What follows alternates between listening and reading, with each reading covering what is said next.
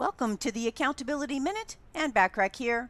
Today we're talking about step number seven of the seven steps to effective communication that gets results, which is to learn how to talk business. Now, if you're trying to get someone to open up, then use open ended questions rather than just the yes or no interrogations.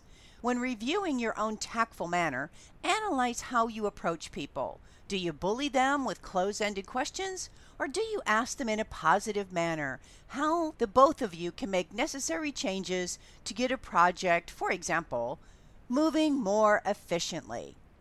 The more effective you can be with your communication, the more successful you will be, personally and professionally. Just the bottom line here. Communication can be extremely powerful in helping you or it can hurt you.